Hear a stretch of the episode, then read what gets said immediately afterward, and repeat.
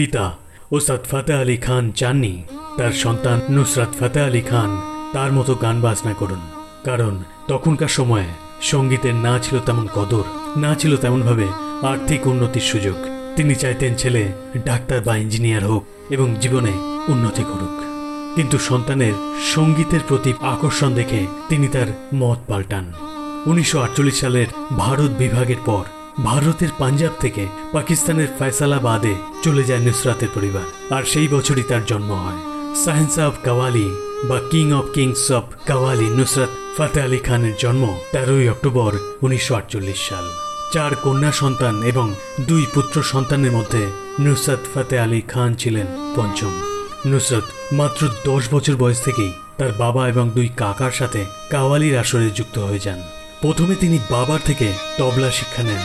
তবে বাবার মৃত্যুর পর তিনি তবলার সাথে ভোকাল ট্রেনিং নেওয়া শুরু করেন। মোবারক আলী খান এবং সালামাত আলী খানের থেকে তিনি ভোকাল ট্রেনিং নেন। বাবা মারা যাওয়ার পর নুসরাত তার বাবা এবং কাকাদের তৈরি রেকর্ডিংগুলি প্রচুর পরিমাণে স্টাডি করেন। তারপর নিজস্ব একটি সঙ্গীতের ধারা সৃষ্টি করেন এবং লাইভ শোতে কাজ করা শুরু করেন। তার সাথে বাজনা থাকতো মাত্র দুটি, হারমোনিয়াম এবং তবলা। আর তার সাথে থাকতো কিছু কাওয়ালি জানা মানুষ, যারা তার সঙ্গে কোরাস গাইতো। এভাবে খুব অল্প দিনের মধ্যে তিনি পাকিস্তান জুড়ে একজন শ্রেষ্ঠ কাওয়ালি গায়ক হয়ে উঠলেন। বাবা কাকাদের পর প্রায় ছশো বছরের ঐতিহ্যবাহী কাওয়ালি পরিবারের প্রধান হিসেবে খানের প্রথম জনসাধারণের উদ্দেশ্যে পারফরমেন্স ছিল রেডিও পাকিস্তান আয়োজিত বার্ষিক সংগীত অনুষ্ঠান জসনে বাহারা। নুসরত ফতে আলী খান মূলত উর্দু এবং পাঞ্জাবি ভাষায় গান গেয়েছেন।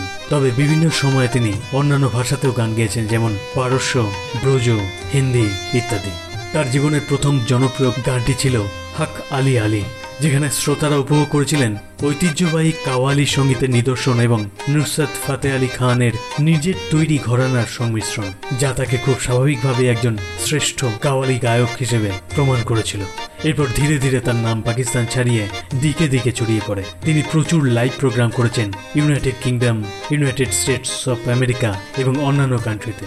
পৃথিবীর শ্রেষ্ঠ গানের মঞ্চগুলিতেও তার ছিল অবাধ বিচরণ, যেমন লন্ডনের world of music and arts and dance, জাপানের উৎসব Asian traditional performing art festival, এছাড়াও নিউ ইয়র্কের Brooklyn Academy of Music. Nusrat Fateh Ali Khan উনিশশো উনআশি সালে নাহিদ নুসরতকে বিবাহ করেন। তাদের একটি কন্যা সন্তানের জন্ম হয়, নাম নিদা ফতে আলী খান।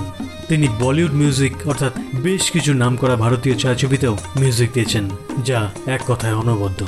মনে আছে তো সেই বিখ্যাত গান, সাভারে তোরে বিন জিয়া যায় না, যা ব্যান্ডিট কুইন ছায়াছবিটিতে ব্যবহার হয়েছিল।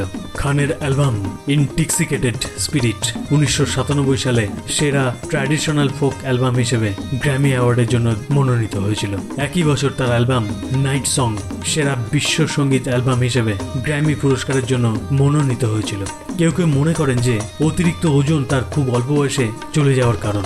মৃত্যুর সময় তার ওজন ছিল একশো পঁয়ত্রিশ কিলোগ্রাম। মৃত্যুর আগে তিনি বেশ কয়েক মাস ধরে গুরুতর অসুস্থ ছিলেন। লিভার এবং কিডনির সমস্যার জন্য পাকিস্তান থেকে লন্ডনে চলে আসেন। উনিশশো সাতানব্বই সালের পয়লা আগস্ট তিনি হৃদরোগে আক্রান্ত হন। আর ষোলোই আগস্ট মাত্র আটচল্লিশ বছর বয়সে তিনি পৃথিবী ছেড়ে চলে যান। এবারে আপনি জানান নুসরত ফতে আলী খানের গাওয়া কোন গানটি আপনার সবচেয়ে প্রিয়? ধন্যবাদ।